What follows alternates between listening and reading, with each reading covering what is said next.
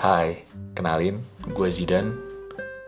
Rekaman-rekaman suara ini gue buat sebenarnya cuma karena gue mau ngobrol aja, mengungkapkan keresahan-keresahan yang gue rasain dan bercerita tentang masalah-masalah yang terjadi di sekitar gue. Hmm, itu aja dan gue juga pengen ngobrol sama beberapa temen gue kayaknya di sini gak banyak dan semoga bisa bermanfaat buat gue pribadi dan siapa pun lo yang udah mau denger rekaman-rekaman suara ini.